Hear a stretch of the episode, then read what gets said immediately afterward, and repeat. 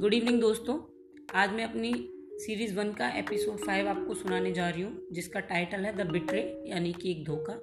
Episode four में आपने सुना था कि राहुल और ऋतु के बीच में कुछ दूरियाँ आ गई हैं, जिससे ऋतु काफ़ी परेशान रहती थी। तो आइए हम आगे जानते हैं कि ऋतु की ज़िंदगी में क्या होता है।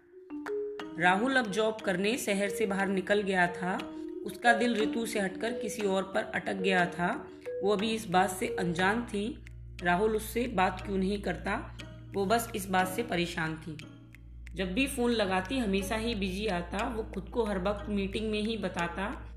ऋतु का जेई का रिज़ल्ट अच्छा नहीं आया था। उसने आईआईटी का कॉलेज भी नहीं पाया था। उसकी ज़िंदगी में अब कुछ नहीं बचा था। उसके लिए अब इस शहर में कुछ नहीं रखा था। वो सब कुछ छोड़ दूर कॉलेज में चली गई। उसकी एक सहेली भी उसको उसी कॉलेज में मिल गई। उसकी एक सहेली भी उसको उसी कॉलेज में मिल गई। यहाँ पे मैं आपको थोड़ा सा इंटरप्ट करूँगी। ये जो सहेली है, इसका नाम नीतू है और ये ऋतु के साथ सेम कोचिंग इंस्टीट्यूट में पढ़ती थी और ये भी ऋतु के ही शहर से बिलोंग करती थी। हॉस्टल में जाकर अननोन नंबर से ऋतु ने उसको फ़ोन लगाया था।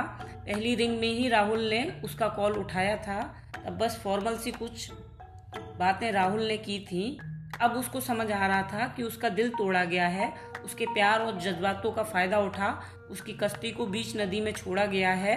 अब बस हर रोज़ वो यही सोचा करती थी, आखिर क्यों रूट गए तुम मुझसे, मेरी गलती तो बता दो, जिस बात की तुमने सजा दी थी, मेरी खता तो बता दो। अपनी सहेली को वो अक्सर अपने दिल का दर्द बताया करती, राहुल की बेरुखी अक्सर उसको रुलाया करती, उसकी सहेली का भी एक बॉयफ्रेंड था, उसकी सहेली का भी एक बॉयफ्रेंड था, जिससे वो घंटों बातों जिससे वो घंटों बातें किया करती, रितु ने बहुत पूछा उससे, पर वो कभी उसका नाम नहीं लिया करती। नीतू के फ़ोन के वॉलपेपर में राहुल की फ़ोटो लगी थी। रितु के पैरों से तो मानो ज़मीन ही हट गई थी। उसने ही नीतू को राहुल से मिलवाया था, बातों ही बातों में उसका नंबर भी दिलवाया था। अब वो क्या करे, क्या ना करे, ये समझ नहीं पा रही थी। वो सच में इमोशनल फूल है, उसे ये बात कुछ कुछ समझ में आ रही थी।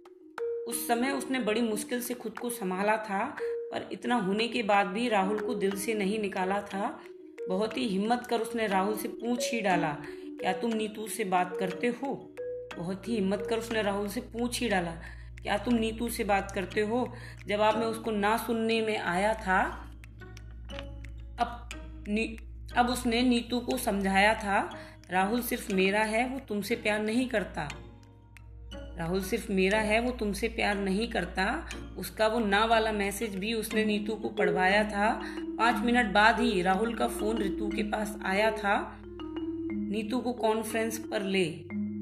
आई लव नीतू ऐसा राहुल ने चिल्लाया था। आई लव नीतू ऐसा राहुल ने चिल्लाया था। अब ऋतु का दिल बहुत जोरों से घबराया था। उसकी तो मानो जान ही निकल गई थी।